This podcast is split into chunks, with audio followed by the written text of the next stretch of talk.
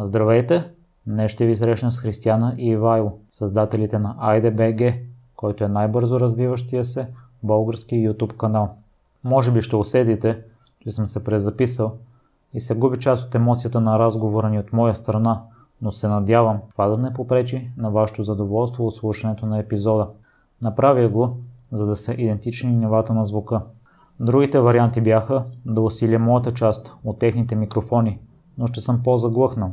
Или да сложа моите части от микрофона, с който аз записвах, който е различен вид, и отново ще има разлика в звука. Ще се радвам да чуя и вашето мнение по този въпрос, защото в бъдеще може да се наложи отново да запиша с двама гости.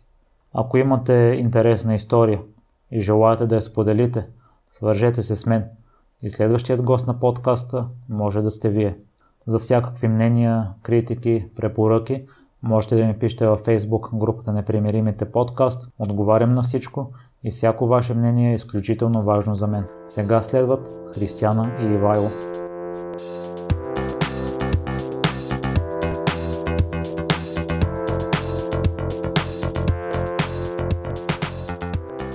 Здравейте, Ивайло и Християна.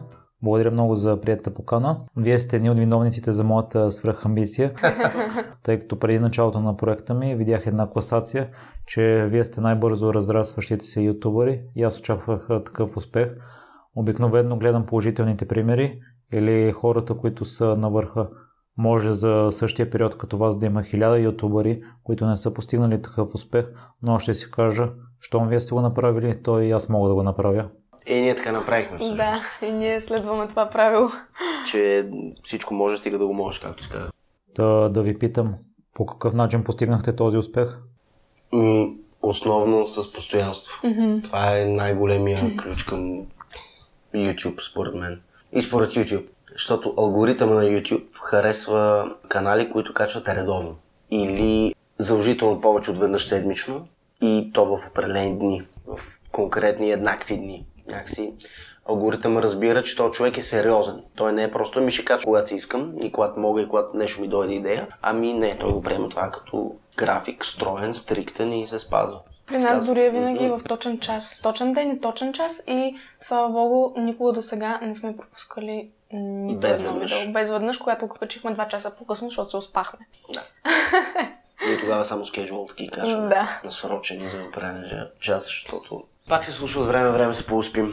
Да. Ама като монтираш до един часа. М, До един, в добрия случай. Да. Ти заспиш в един, Аз продължавам да монтирам. Така че Така е, съжалявам. И аз съм чувал това за постоянството, но според мен се крие нещо друго. Не е само това, защото лесно ще започнеш да снимаш клипове, ще ги качваш в един и същи ден и час, но едва ли хората ще имат такъв успех. А и вашите клипове са доста професионално направени. мерси. Да, със сигурност не е само това. Но според нас до голяма степен това е един от а, ключовете към успеха. Но... Други е посланието. Да. Някакси да, да имат причина хората да гледат това, което правиш. А те ще имат причина, ако ти имаш причина да го правиш. Нали, не е просто мотивацията на еми, тук искам кача едно видео. Окей, що искаш да го качиш това видео? Е така. Ако е така, и аз е така може да го гледам. Докато, както в нашия канал има, има някаква мисия. Тя не е натрапчива, тя не е афиширана и да вади очи, но едно от основните неща, които много ни свързват двамата, освен любовта, е, че ние сме така, много вярваме в България. Много вярваме, че това е най-хубавото място за живеене и е нашето място за живеене. Дори да не е най-хубавото, то е нашето. И ние искаме да сме тук. И затова и канал се казва Айде БГ, защото е малко Айде. В смисъл, може и тук да стане. И тук може да си постигнеш мечти.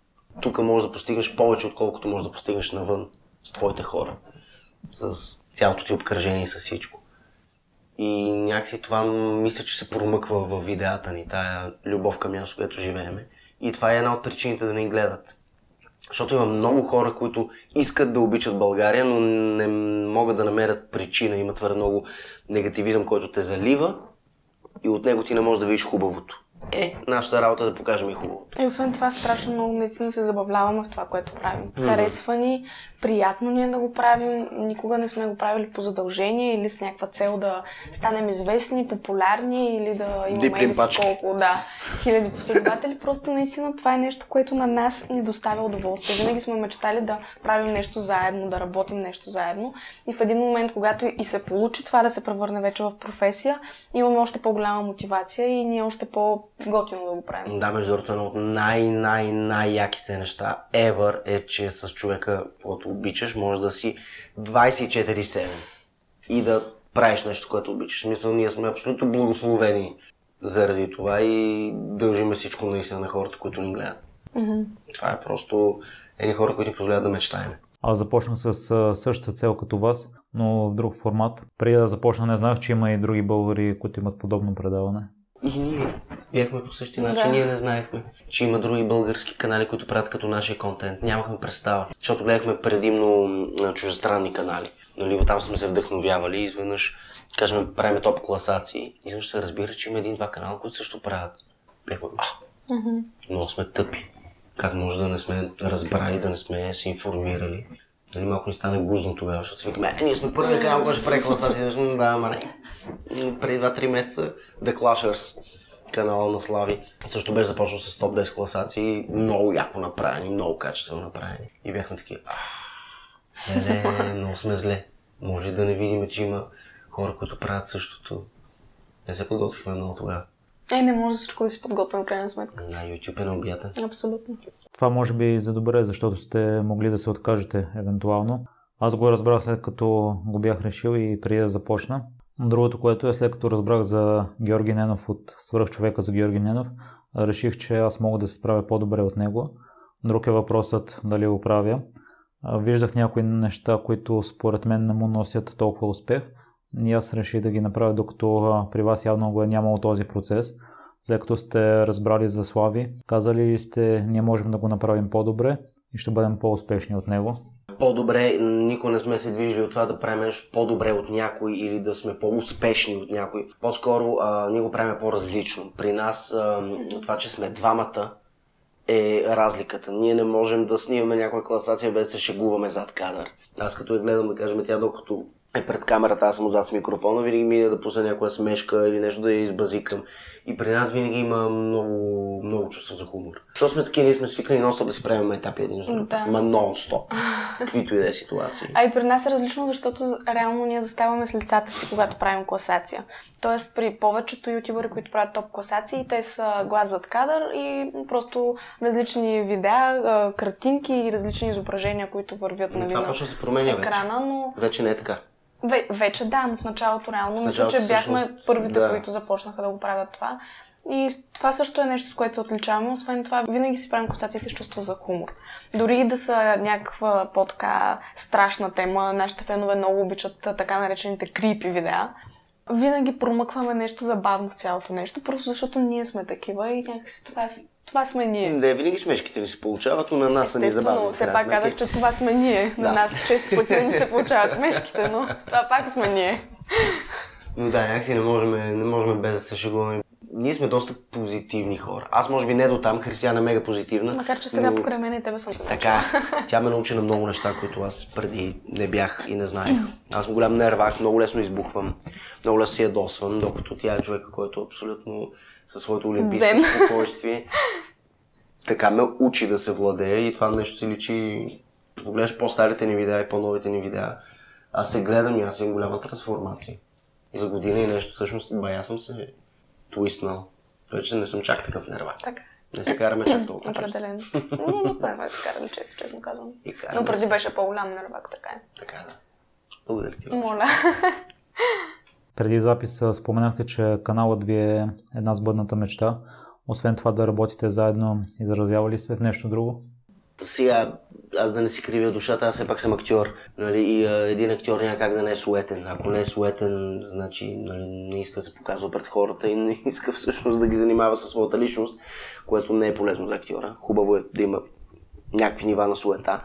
И аз се го казвам от моя гледна точка сега, но а, за мен е този канал е един начин аз да правя нещо без режисура, без а, театрален директор, който да стои отгоре и да дебне как се правят нещата и някакси сам да си движа моето актьорско его, да си го почествам по някакъв начин и също време с това да, да нося нещо на хората.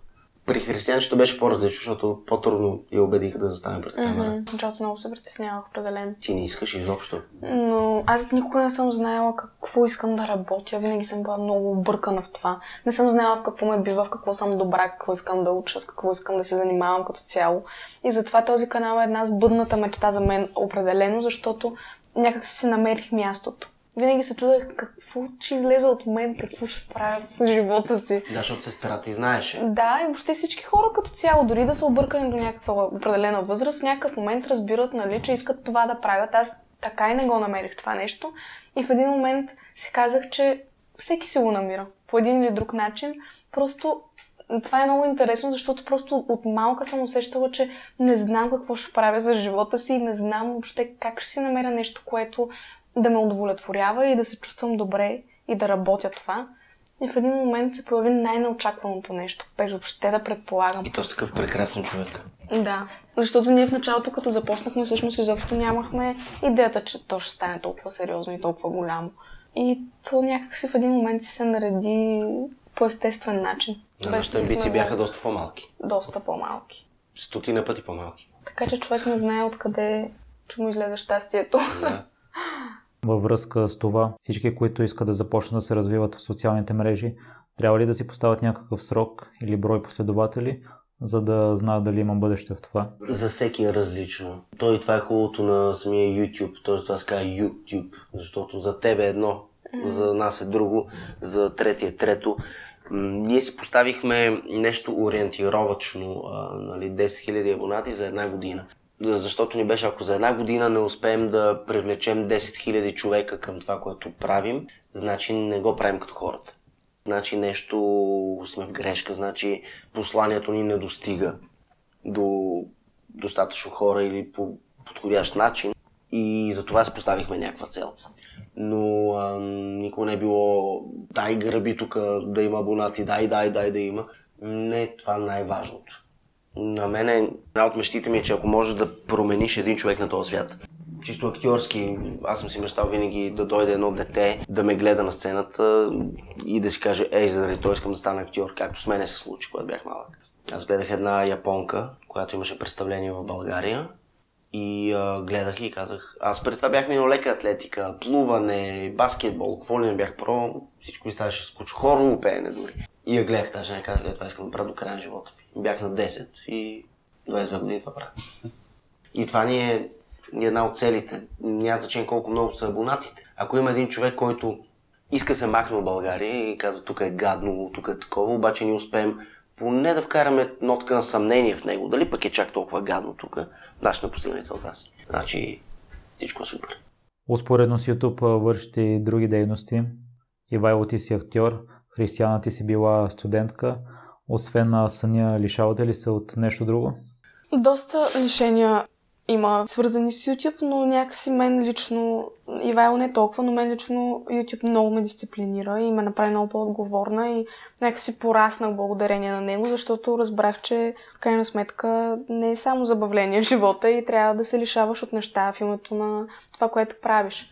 Най-хубавото при нас е, че реално за нас това по някакъв начин не са точно лишения, защото на нас ни е приятно да го правим. На нас ни харесва, обичаме това, което работим и по този начин не го приемаме като някакво гадно лишение, нали? И казваш, ох, сега няма да ходя на разходка, защото трябва да работя.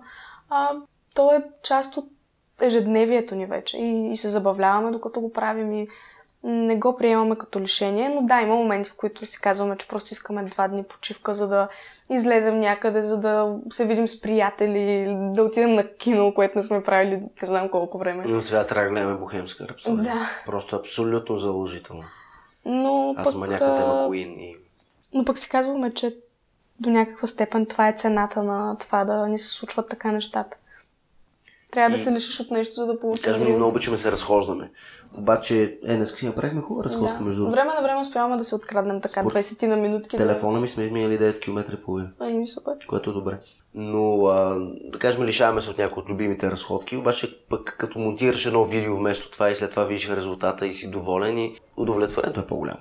За мен поне. А що кажа, че аз не съм се дисциплинирал? Защото ти си беше дисциплиниран и преди това. А, в този смисъл. Така че викам, че ме Не, нагрубяваш. спокойно. Това да го оставя ли? Да, разбира се, Естествено. всичко може. С малко ще скараме, няма. няма. Днеска сме в много некаращ се период. Днеска. Еми, защото имаше слънчице и беше Да, много. добре. Аз много се депресирам, като няма слънце. Направо ми е... Зимата я мразя, като се захлупи отгоре това сивото и направо се чувстваш като в капан. Депресията ме наляга. Но днес е супер. Между другото, не изглежда така на клиповете. Така ли? Различни ли сме? По-грозни сме на живота? Имам предвид, че сте много щастливи и усмихнати. Не изглежда, че се карате. А, в клиповете си... Не, честно казвам, не се Не, караме. нашите караници не са а, сериозни по никакъв начин. Те обикновено са за пълна простотия. Да. Нали, и са такива 10 минутки максимум. И скарваме се, тя отива в другата стая, аз съм тук, нещо не са чупали, и, или аз отивам при нея, или тя. И само ме поглежда с един такъв леко кравешкия поглед на нейния любими, и аз просто някак да не я гушна.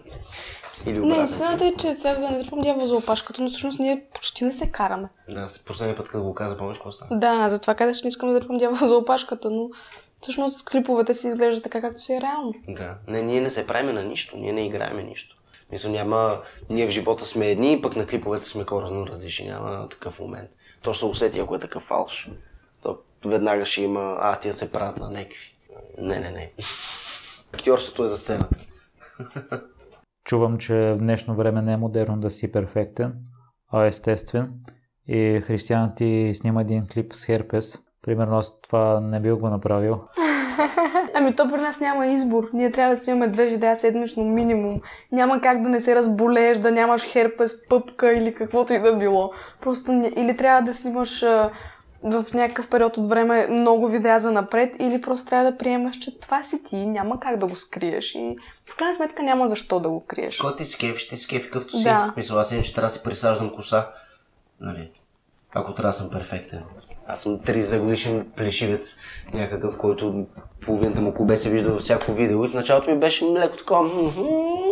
Докато сега ми, ами да, такъв съм аз. Който ме харесва, ме харесва. Който не ме харесва, не ме харесва. Какво да направя? Такъв съм си. Живи здраве. Християна ме обича такъв. Това е важно. При вас броя на абонатите естествено ли набъбна или е имало маркетингов процес? Далеч от маркетинга. Нас ни изуми. Ние въобще нямахме представа какво се случва в началото, как работи YouTube, какво, как. Просто един ден се събудихме и лавинообразно тръгнаха нещата. В един... До предишния ден бяхме имали Да. по 15 абонати на ден, нещо такова. Никога няма да забравя първия път, в който имахме 33 абонати за един ден. И аз звънях на майка ми, писах на сестра ми, им казвах, не мога да повярвам, представете ли си 33 абонати само за днес. Бяхме изключително впечатлени и, и развълнувани и в един момент просто се събудихме и те започнаха да цъкат абонатите един след друг, един след друг, докато рекорда ни тогава беше 2300 абонати за един ден, което беше В момента средно на ден са 502. Средно 502 човека се абонират всеки ден. Варират естествено, нали? между 1000 и 300 и то го изчислява. Но тогава направо се изуми. Просто YouTube беше решил, че едно видео ще го промотира и ще казва на хората, че има такъв и такъв канал. В началото, Защо? Да, Не в началото, още от ютубови. първите си видеа пускахме реклама, примерно във Фейсбук бяхме пускали реклама. Да, за 10 долара. Но истината е, че няма смисъл от това. Докато YouTube не реши да те промотира, каквото и да правиш, където и да се рекламираш, много трудно. В един момент YouTube започва да те рекламира, да препоръчва видеята ти на хората, които гледат и в един момент то просто става лавинообразно, защото те започват да гледат, започват да си казват и, и така. Да, много е важно да се допитваш до хората. Какво Да. се гледа са? Това е другото, че ние имаме много голяма връзка с хората, които ни следват. Познаваме се лично с много от тях и въобще поддържаме постоянна връзка, отговаряме на съобщения постоянно. Това е мен половината ми ден заминава Да. в отговаряне на съобщения. Християна е господарката на социалните мрежи. Да, и това много ни помага също, защото те виждат, че на нас наистина ни пука за тях и постоянно си комуникираме, виждаме се дори и въобще това е нещо, с което много се гордеем, че си познаваме Да. феновете и поддържаме непрестанна връзка с тях. Да, някакси целта ни е Айде БГ да не е просто канал, ами да е някаква идея. И те също да са част от тази идея. Тоест те също да могат да определят посока, в която се движи това нещо. Затова много често се допитваме какво ви се гледа, искате ли такова видео, давайте идеи за еди какво си видео. Сега правим нали, едни фрази с превод, които изцяло те ги пишат. Ние им пишеме, давайте идеи за, да кажем, последното какво беше бабешки фрази с Да. превод. Това е класация, нап- направена кратка, нали? изцяло от тях. И затова им слагаме имената на всяко предложение, кой го е предложил всъщност. И някакси опитваме се да, да го превърнем в нещо като движение, в нещо като идея. Аз също се опитвам да го направя, но при мен хората не се осмеляват да ми пишат. Не знам защо. Въпреки, че ги приканвам и в началото, и в края на епизодите, в Facebook. Аз също съм спонсорирал епизоди, но за сега няма такъв ефект. И при нас началото беше... При теб има един момент, че дължината плаши много хора. Нали, аз да кажем съм маняк. Аз колкото по-дълго едно нещо в YouTube, толкова по-голяма шанс да го гледам. Нали, Аз съм обратното. Християна знае, аз като си легна на нощно време в леглото и си пускам безкрайни видеа. Е, сега да Аз кажем да. на документалните за Джейк Пол, които са от по 48-58 минути на Шейн Долсън направо, това им беше като малък празник. като качваш, той две седмици ги качваше някъде. Обожавам. Дълги видеа. Дълги, дълги материи да разполагам, защото може би театрален принцип имам някъде. Но много хора се дистанцират, много хора сказват, да, да, тук един час ще го гледам, а, това е, това е проблема. Форматът на подкаст е по-скоро за слушане, докато се разхождаш или вършиш нещо друго. Да, да. Да, е, това е яко. Както е на Запад изключително популярно а, аудиокнигите. В България още не, но според мен и тук тръгва, тръгва, тръгва. Тук винаги сме няколко крачки назад, така че да. В мига, в който а, аудиокнигите се наложат, както Audible, да кажем, ако дойдат в България, дай Боже, не, да записват книги на български, в този момент ще е бума на подкаста. Убеден съм в това. Но просто, според мен, сме на две или три години от това нещо. Просто наистина сме назад с няколко годинки за всяко нещо. В такъв случай, според вас по-хубаво ли е да изпреварим процеса или да изчакаме да нашуми и тогава да започнем с него? Много сложен въпрос.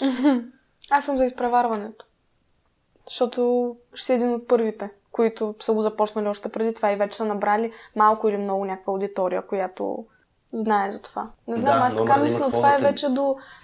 движи, До човека. продължава да те движи, да не Да. уморява. Много, ето да кажем, при нас много ютубери напоследък почнаха да се уморяват и да леко да поприключват с YouTube. Да качват все по-рядко и все по-рядко. Флапа Бум, да кажем, един от най-популярните ютубери каза, че се отказва от YouTube. Което е, нали, за мен е много тъжно. И плашещо. Чарли Танев, друг много популярен ютубър, който не е качвал от колко време вече не е качвал Чарли? Месец и нещо. Повече. Да. Но така, трябва да има мотивация, трябва да има... да знаеш, що го правиш. Що не знаеш, що го правиш, що имаш някаква идея, няма как да се умориш. Хубаво си поставиш цел, която никога не мога да изпълниш, нали? Това не е хубаво. Тогава няма как да се откажеш.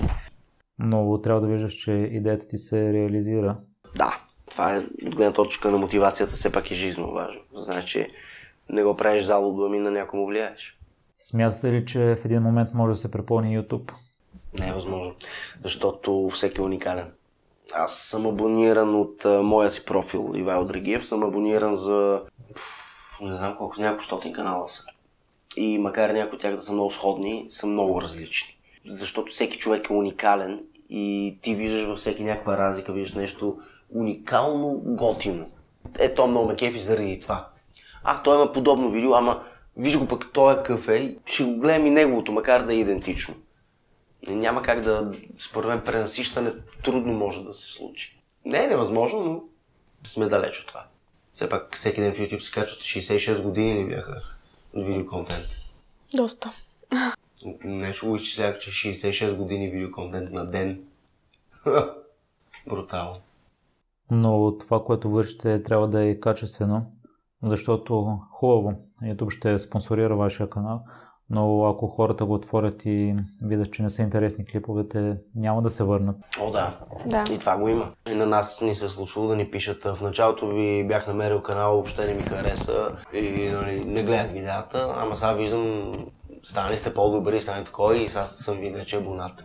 И което е готино, защото ти показва, че имаш някакво развитие. Е, то няма как да нямаш. Ние в момента, като си гледаме видеята, макар да сме сравнително нов канал, година и половина само, си гледаме първите видеа и сме в пълен потрес, нали, как изглеждат и как се държим и въобще. И също време са много сладки. Да, но виждаме доста голяма разлика самите ние. Макар да снимаме със същата техника и с всичко същото, разликата определено се забелязва, защото ти се научаваш. Нали, в началото как не знаеш. камера, как да. да правиш настройките, Да. каква крупност да е, как да правиш монтажа. А и се отпускаш някакси в началото. Много повече се притеснявахме, докато снимахме видеята, докато сега въобще аз лично и ти голям да, чил. да, нямам никакво притеснение вече. Докато в началото Голям бастун беше Голям. главно. То и аз бях главно, аз не се ама... чувах, мънках си под носа, беше ме срам да кажа каквото и да било. Ние имахме толкова коментари. Не се чува. Да. Моми... Това момичето не се чува. Аз съм те усилвал до немай къде на монтаж и пак не мога. Достатъчно да я усили. Докато сега е пушка.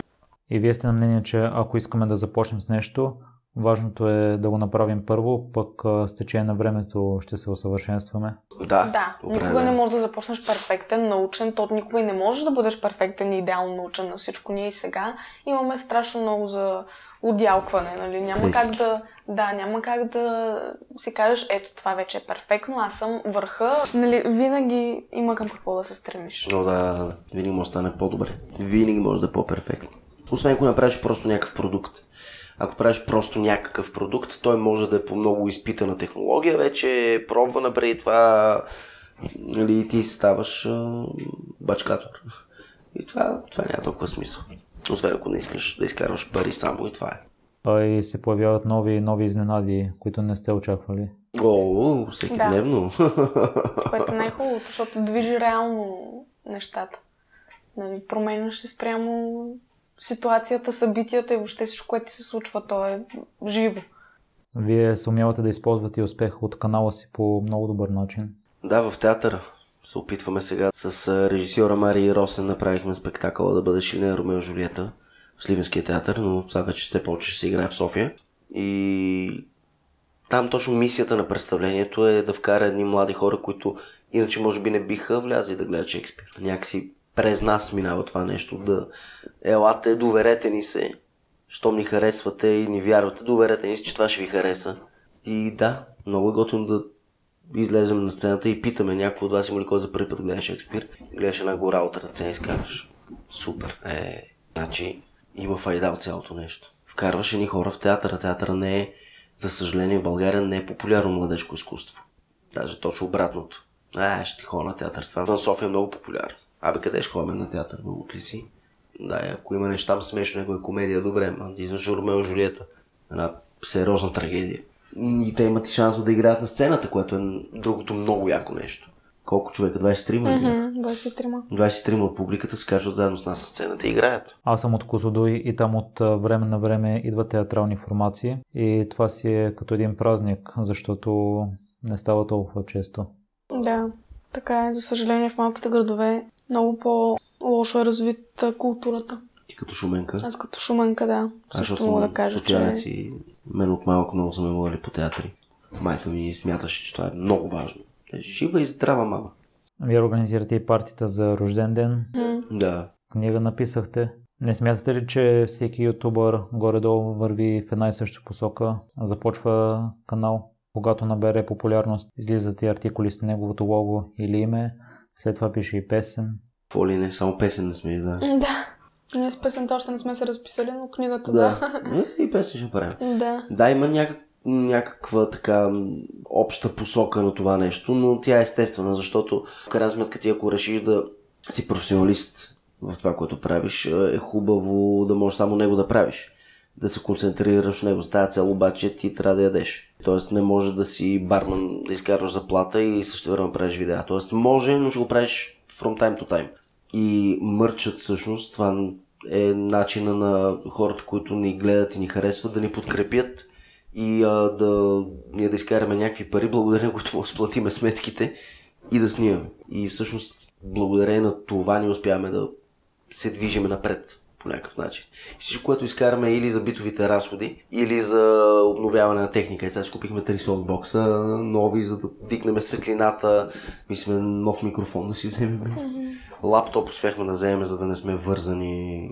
Преди беше ужасно. Преди само с настолен компютър. И ние не можем да кажем да отидем извън. София да снимаме и там да монтираме. Нямаше как. Сега с лаптопа можехме да отидем до Сливен, там снимахме, монтирахме колко видеа. Кампанията на Вената турбичка с буклука, която стана много успешна, слава богу, супер много хора почнаха си чистят пред блоковете. И това нямаше да е възможно, ако нямахме лаптоп. Няма да е възможно да имаме лаптоп, ако едни хора, които ни вярват, не си бяха взели мърч, с парите, от който ние изкупим лаптоп. Да. Нали? И то всичко е навързано като свински черва. А и не само мърча е нещо много яко, защото ти по този начин хората някакси се чувстват още по-близки до теб, защото те виждат, ние постоянно носим мърча си, просто защото наистина много си го харесваме. И... Може се види. Да. Всъщност, за тях също това е много яко, защото те носят това, което ние носим. Освен това е супер яко, когато вървиш по улицата и видиш човек облечен в твой мърч, защото ти знаеш, че този човек те подкрепя. Може да го познаеш без дори да си кажете каквото и да било и просто се усещаме като една общност наистина. Нещо, което ни обединява по някакъв начин. И е много яко да видиш раница за училище, на която пише яко е да знаеш, че да си стъп. Да. Защото по моя време беше много модерно си тъп в училище. Наистина беше, ако учиш имаш високи оценки, си бати нещастник. Нали, докато сега това май се променя, дай Боже. Mm-hmm. И сега по ума изпращат и посрещат. Да. това е много готово. Не аз много скефа най-вече на тия раници и яко да знаеш да посетят. Отидеш в Даско и да заявиш, пичове, Искам да уча. искам да уча. Тук съм за да уча, тук съм за да ми влезнеш в главата. И се кефя, когато знам. Преди малко загадна за еднаквите клипове. Това добра идея ли е според вас? Забелязвам, че ако има нещо популярно, почти всеки ютубър го прави. Да, то става тренд. И а, те обикновено искат от теб феновете да го правиш. Да кажем от нас, на, нас направо чака да ни убият с това Fortnite. Нали? Снимайте на Fortnite, играйте Fortnite, защото в момента това е най-големия глобал тренд. Ние обаче не харесваме Fortnite. Не я обичаме тази игра, не е моята игра, аз я пробвах, имам я на конзолата свалена. Не е моето. Следователно няма да го направим на сила. Не искаме да правим нещо само защото е тренди и ето ви искахте, донесе ние играем гледания, на да. това и да, ще ни гледат много. Да, ама ние няма да се кефиме. Ако ние не се кефиме, няма как те да се кефят. И затова решихме да направим тази част от играта, която наистина не кефи. Това са идиотските танци. Те са много дебилни. А колкото по-дебилно идиотско едно нещо, толкова по-сигурно че ще го направим. Нали, затова си разбиваме и цап по главата нон-стоп, поливаме всякакви гадости, пробваме и ядем, защото просто много ни кефа такива неща. И затова гледаме от дори някакъв такъв глобален тренд, ако не ни кефи да не го направим, но да направим нещо от него, което ни кефи. Но не да е, ето сега тук играя Fortnite, ставам все по-добър в това нещо, тук гледай как строя, гледай как убивам. Малко съм го надраснал, може би това. Аз съм по фифата. Това не съм го знал, че феновете изискват такива клипове. А, не го прави самият автор за повече гледания. Еми, обикновено го искат от тебе. Ние, понеже много четем коментари, Християн отговаря на всичко в социалните мрежи и като видиш под едно видео 20 човека, които казват, «Е, моля ви снимайте на Fortnite някакси ти става ясно, че ага, това искат. Да, да, ама не е хубаво да е на сила. Не е хубаво да не ни кефи.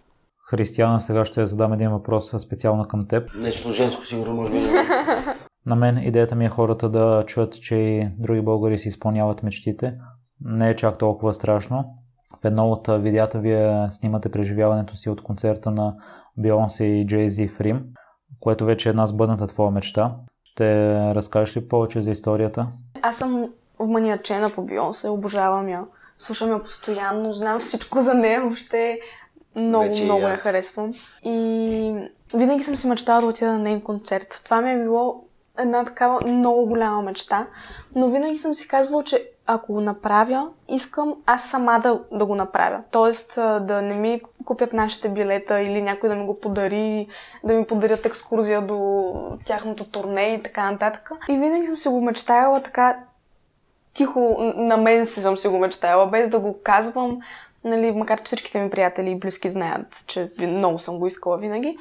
Но така, това си ми беше една лична моя мечта и нещо към което винаги се стремях. Нали. Знаех, че искам сама да си го направя това. И затова ми беше толкова наистина сбъдната мечта, защото знаех, че сама съм си го постигнала и сама съм се преборила за това нещо. Защото си казах, че когато започна да се изкарвам пари и мога да си го позволя сама, първото нещо, което направя, ще бъде да отида на концерт на Бионсе. И когато всъщност разбрах, че има турне в Европа, намерих датите, организирах сама цялото пътуване, самолетни билети, нощувка. Абсолютно сама. Абсолютно всичко. Билети за концерта и затова момента, в който просто застанахме там, момента, в който тя излезе на сцената и запя, беше просто толкова емоционален за мен. И, и просто тогава си казах, ето, мога. Стига да знам какво искам и да се стремя към него и да не го забравям, мога. И това ми беше една такава лична моя победа. Ти може нали? много повече. Така е, но неща. това са малки неща, които всъщност лично за теб са страшно значими.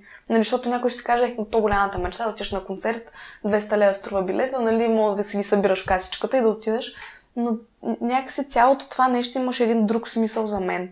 Не е просто да отида на един концерт, а цялостно като една мечта, обвързана с много други неща. Нали? Че сама съм го постигнала, че сама съм го осъществила благодарение само единствено на себе си. И така. Че стигнал до някаква точка в живота си, в която можеш да, да го направиш. Да. Беше като някакъв превратен момент за мен.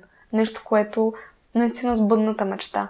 И е много хубаво човек да мечтае, защото знае към какво се стреми. Удовлетворението от това да си изпълниш мечтата е просто велико. Никога няма да го забравя този момент. Дори в момента едва се задържам да не се разплача отново, което не е много трудно за мен, но да. Те са много ревливи дамската част от нейното семейство са. Така, в хубави смисъл ревливи, адски емоционални са. да. Но успях. Ето. А за моята мечта, ако се постигна, всички ще я разберат. Целият свят. Да взема Оскар. Не.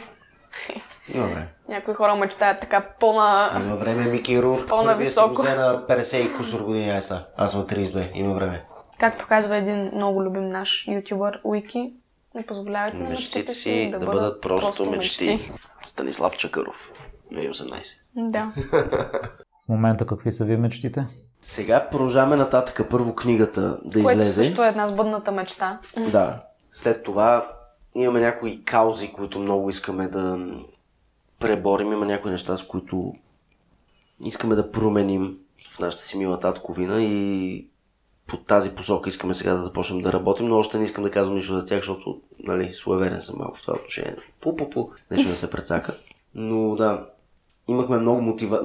и постигнахме някои от мотивациите вече, заради които изобщо стартирахме канала. Едната беше точно да покажем, че в България има защо да се стои, има защо да останеш, не да заминеш. Втората беше да вкараме хора в театъра покрай YouTube и сега предстои и третата.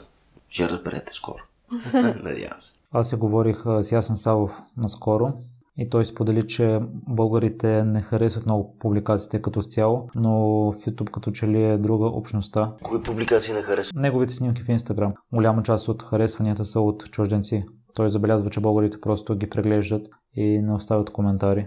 Инстаграм не е толкова популярно нещо, за съжаление, все още в България. Макар, че вече доста се е наложил. Да, но там интеракцията с, с този, който разглежда снимките, не е толкова активна, колкото е в YouTube. В YouTube имаш call to action. Поставете лайк, коментирайте, нали, това е call to action. В Instagram няма такова нещо. Не знам, по света много по-наложно. Кажем в България на Twitter. То има, но колко души познаваш, които имат Twitter. Аз имам. И не си помня паролата, не мога да си вляза. Защото не съм влизал от две години някъде. Малко пак сме една идея назад. Винаги. Но нищо. По-добре така, отколкото пък никога да не стигне. По-добре бавно, отколкото никога. По-добре бавно, отколкото никога. Това е нова мисъл. Е. Нов слоган. да.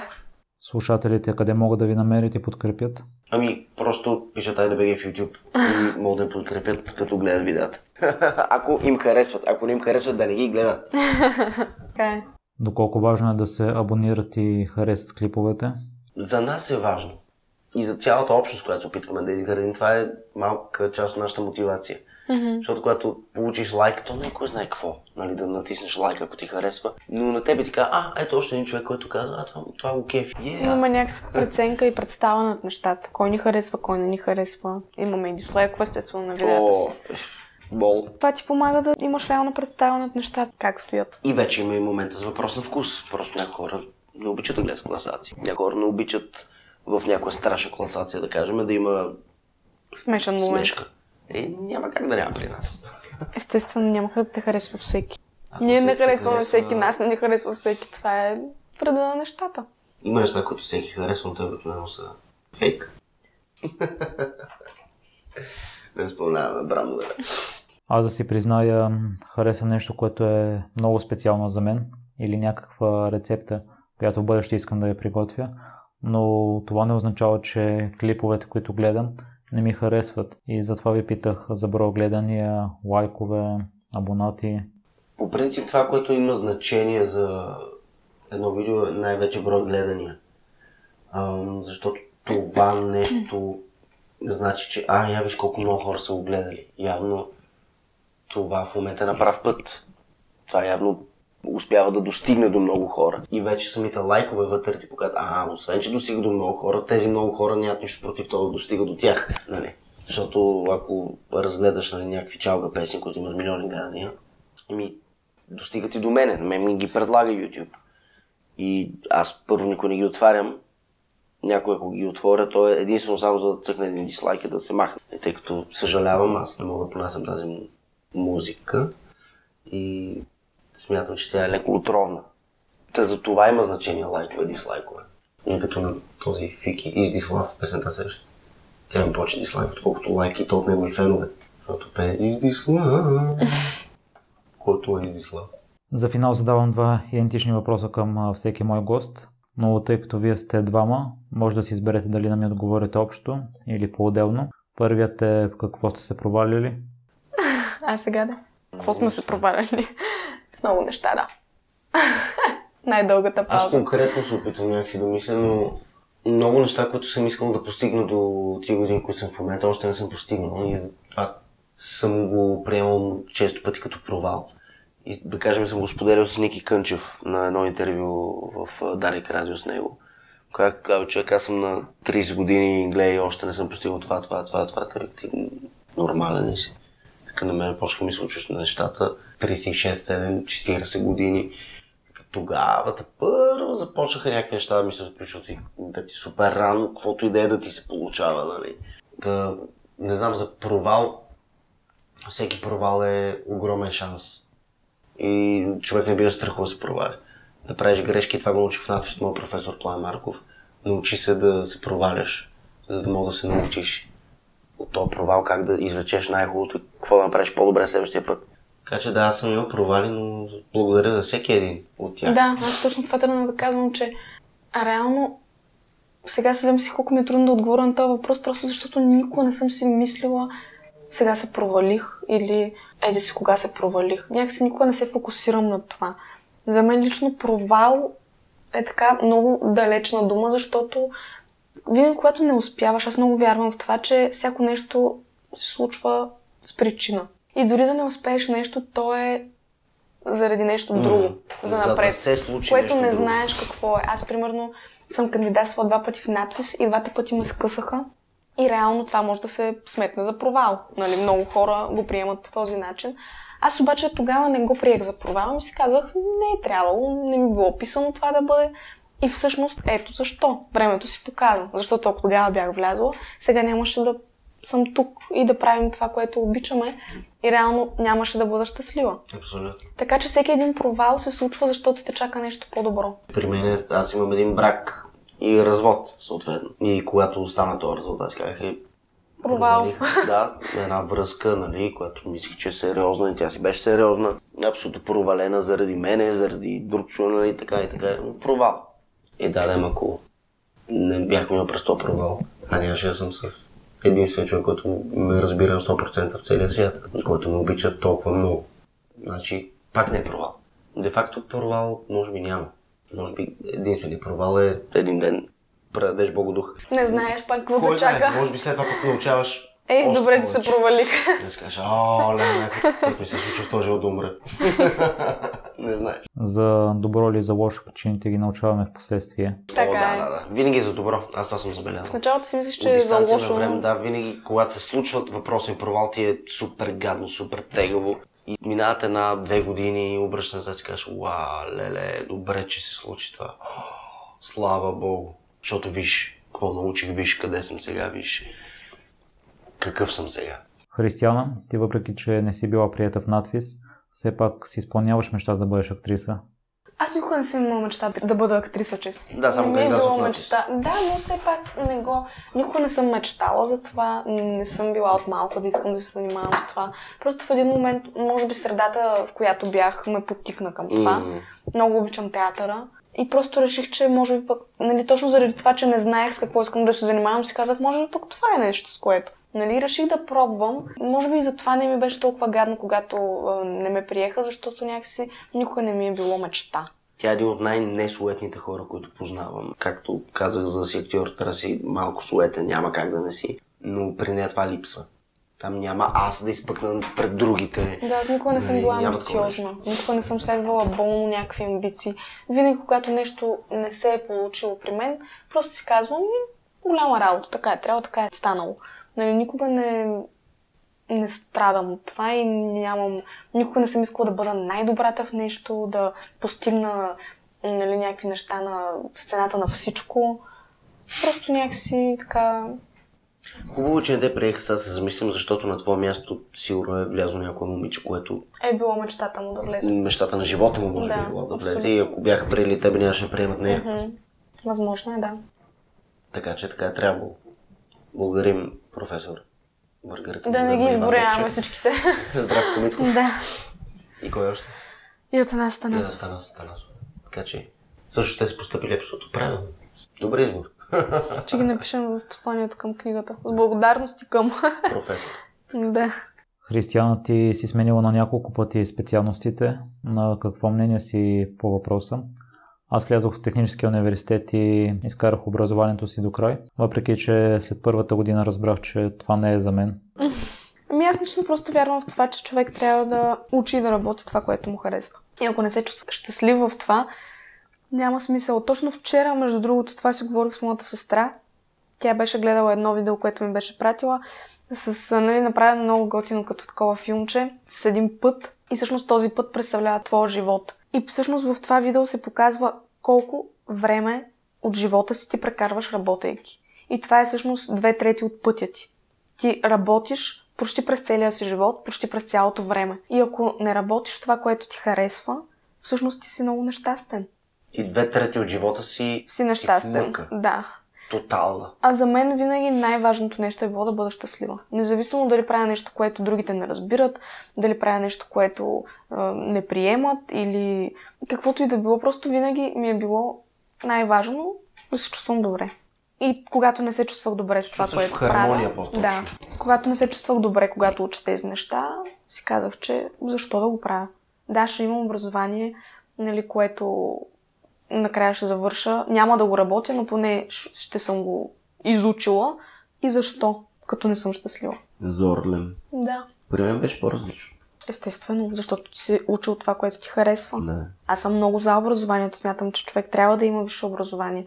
Но смятам също, че трябва да знае защо го учи и да се чувства добре. Е, затова ти трябва да създадеш специалност, видеоинфлуенсинг. И това не нещо, знае. според мен, трябва да се учи като висше образование, тъй като е професия, която все повече повече почва да се налага. Според мен Social и media маркетинг, видеоинфлуенсинг.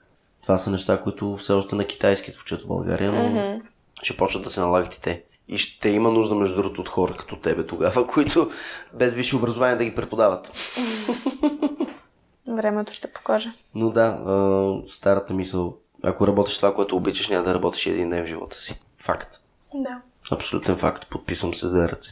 Според вас има ли бъдеще за това в България? О, да, да, о, определено. да, да. Те първо започва да се развива, според мен. И не само според мен. Независимо дали е YouTube. Има Да. достатъчно платформи. Ако щеш Vimeo, Facebook, Instagram, Нормално е, света се IGTV. развива, света се променя. Нормално е да има професии, които са нови. Професии, за които преди 20 години хората дори не са си помисляли, че могат да съществуват. Както и след още 30 години ще има професии, за които ние в момента не предполагаме. Той YouTube е от 2005 все пак. Не говоря само за YouTube, говоря като цяло. Аз затова много се дразня, когато хората кажат, примерно, ей, това днешните деца, те само на телефоните си стоят, ние като бяхме млади, друго беше. Да, друго беше, след 30 години също ще е друго. И ние ще си казваме, ей, тези деца, какво се телепортират тук, ние си вървяхме по улиците без проблем. Да. Това е много. Това е, света Ще се се движи телепортира той вместо футбол да и, и няма нищо лошо в това. Променят се нещата, света се променя, Живеем професиите се променят. Най-хубавата епоха в историята на човечеството. Епохата, в която има най-малко войни, най-малко глад, най-малко смърт и най-малко бедност в историята. В цялата записана история. Процентно в момента има най-малко гладни, бедни и болни хора. Въпреки, че, нали, сега ако питаш баба ми, тя е по мое време, какво беше? Нали, сега тук гледам ги по новините, той е терорист, той е това. Но по това време беше Втората световна война. Да ти напомня ли колко милиони умряха тогава? Е, да, ама, какво ама? По твое време десетки милиони души са умряли в, от 39 до 44 и 5. Смисъл, кое предпочиташ? нали? Нормално е винаги да има проблеми, но сега сме в златна ера. И в България сме в златна ера. В момента тук се появяват и развиват професии и бизнеси, които могат да променят тази държава из основи. И да я направят конкурентно способна един малко хубав оазис, какъвто аз вярвам, че може да И стане. като цяло ние имаме много досег до подрастващото поколение, тинейджерите и макар нали, по-голяма част от тях, с които общуваме да са в София, забелязваме много светло бъдеще, се надяваме, че ни чака, защото изключително интелигентни деца, изключително умни, Много. изключително а, добри и въобще сме много така Абе има за какво се гордееме. Да, обнадеждени сме, защото тинейджерите са много готини, много светнати, много И умни. не само тинейджерите, по-малките И дори. по-малките, да. С самочувствие, което аз да кажем на техните години не съм имал. И то не е нагло самочувствие, реално самочувствие. Аз знам това, аз мога това, аз не мога това и сега ще се науча и ще, ще го мога. Така аз че- искам това и знам защо го искам. Това е безценно. Абсолютно. И смятаме, че има много бъдеще за напред. И те първа, според мен, ще се развиваме като държава и, и въобще новото поколение, което се задава, е много яко. Много яко, наистина. Не всеки ден общуваме с, с тях. И това всеки е... ден се изумяваме, просто след всяко детско парти, на което сме, си тръгваме и в момента, в който затворим вратата, си казваме, маля колко яки деца.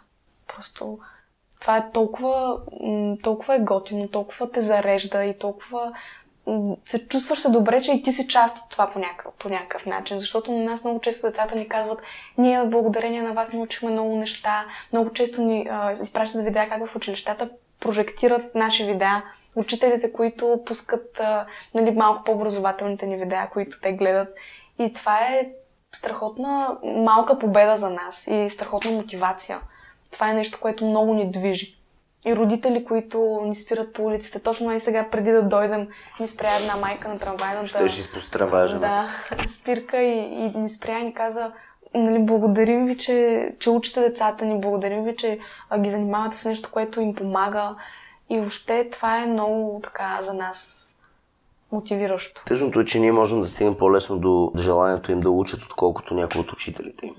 Нали, тъй като малко ни е дъртичка образователната система, леко ни е до потопничка. Нали, тук аз съм господарката, госпожата, нали, мене ще ме слушате, ще се дисциплинира. Е, не, ти трябва да ги спечелиш.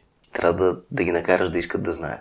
Няма да забравя битката при Ахилой, което беше скучен урок на мене. Обаче имах учителка, която по такъв начин ни разказва тази битка, че аз я представям откъде едните войски, откъде другите войски, каква тактика се използва, какви оръжия, брони, всичко му е картино. Изведнъж то ти става филм. То става екшен. Има действие, има живец в цялата работа. Има изключителни учители, на които много, ето ти пишеш в книгата за една от твоите учителки. Но като цяло малко трябва да се попипнат нещата. Леко е повехтяла система. Да не кажа много. Много леко. Друг, виждаме някакви деца на по 10-11 години с раница, която тежи половината 20 килограми. Да. Половината е... техни кила, ако не е повече. По света има таблети. И тук вече на някои места има, слава богу, но много малко. Имаш един таблет в него ти всички учебници, всички помагала, всичко. И нямаш гърбначно изкривяване на всичкото отгоре. Нали? Но тук трябва да спечелят пари от учебници. Последният въпрос. Вие може би би отговорихте, но с какво се гордеете най-много? Аз най-много се гордея с първо с това, че съм българин. Аз ги много се гордея. С семейството ми, начин по който съм възпитан от а, майка ми, от баба ми. И с а, това, което имаме с християна. С тази любов, независимо дали е АйДБГ или е просто гушнати сме тук и заспиваме докато гледаме това мъже и половина. Защото всичко оставаме професионално, всичко оставаме театъра, нали, роли и така нататък. Чисто човешките неща най-много се гордея, които имам. Да. И аз гордея се, естествено гордея се с това, което сме постигнали и това, което правим. Нали, много се гордея с него, но също така гордея се с нас. Защото то, за да го постигнем това, нали, трябва да имаме една така стабилна връзка помежду си и аз се гордея с това много. И основната причина, според мен, поради която и това се случва, е точно и при мен моите родители, които са ме възпитали, смятам по много добър начин и съм им много благодарна, защото те винаги са ме подкрепили за всичко, което правя и всъщност, ако нямах тяхната подкрепа, нямаше да мога така да се отказвам от нещата, с които се захващам и в образованието, и, и навсякъде. И, и те винаги са ме подкрепили и са искали да бъда щастлива. И се гордея много с тях. И с сестра ми, и с племенниците ми много се гордея. О, естествено как. И да и Антуан, нашите племенници, които са ни... Значи Да. най- най-голям коректив. Да. Защото ние сме известни като един от каналите, който е много family friendly. Защо? Защото нашите племеници гледат видеята. Ние не можем да направим нищо, което знаем, че те не бива да гледат. И не правиме такива неща. Просто при нас семейството е на първо място. То ни е основата и всъщност то ни помага да имаме успехи, защото то ни е ядрото. То ни захранва. И то ни държи. Семейството това ни е най-голямата сила и най-голямата слабост. Да. Ние сме италианци, Да. де факто. Фем. Да. И тук трябва да се позна. Благодаря много за днешния разговор, Ивайло и Християна. И Ние благодарим. И благодаря ви, че на 3 март 2017 година натиснахте Upload. Е, това не ни го бяха казвали е до сега. Много хубаво. Супер. О, много ми стана топло. Трябва да правим за 3 март 2019 ремейк на същото видео. Аз съм си мислил да направим. Може. Part 2. Още пет причини да си гордееш си българин, ама така леко апдейтнато вече, с по-хубаво осветлени сме. Нали? И по-силно да говорим. И после ще говориш ти. Аз Аз, добре да. си говоря. да. Но и вие трябва да се включите в класацията в една от причините. Е, е. чак до там. Това да ме бъдните поколения да го кажа. Много приятно. Много. Благодаря ви, че изслушахте целият епизод до край.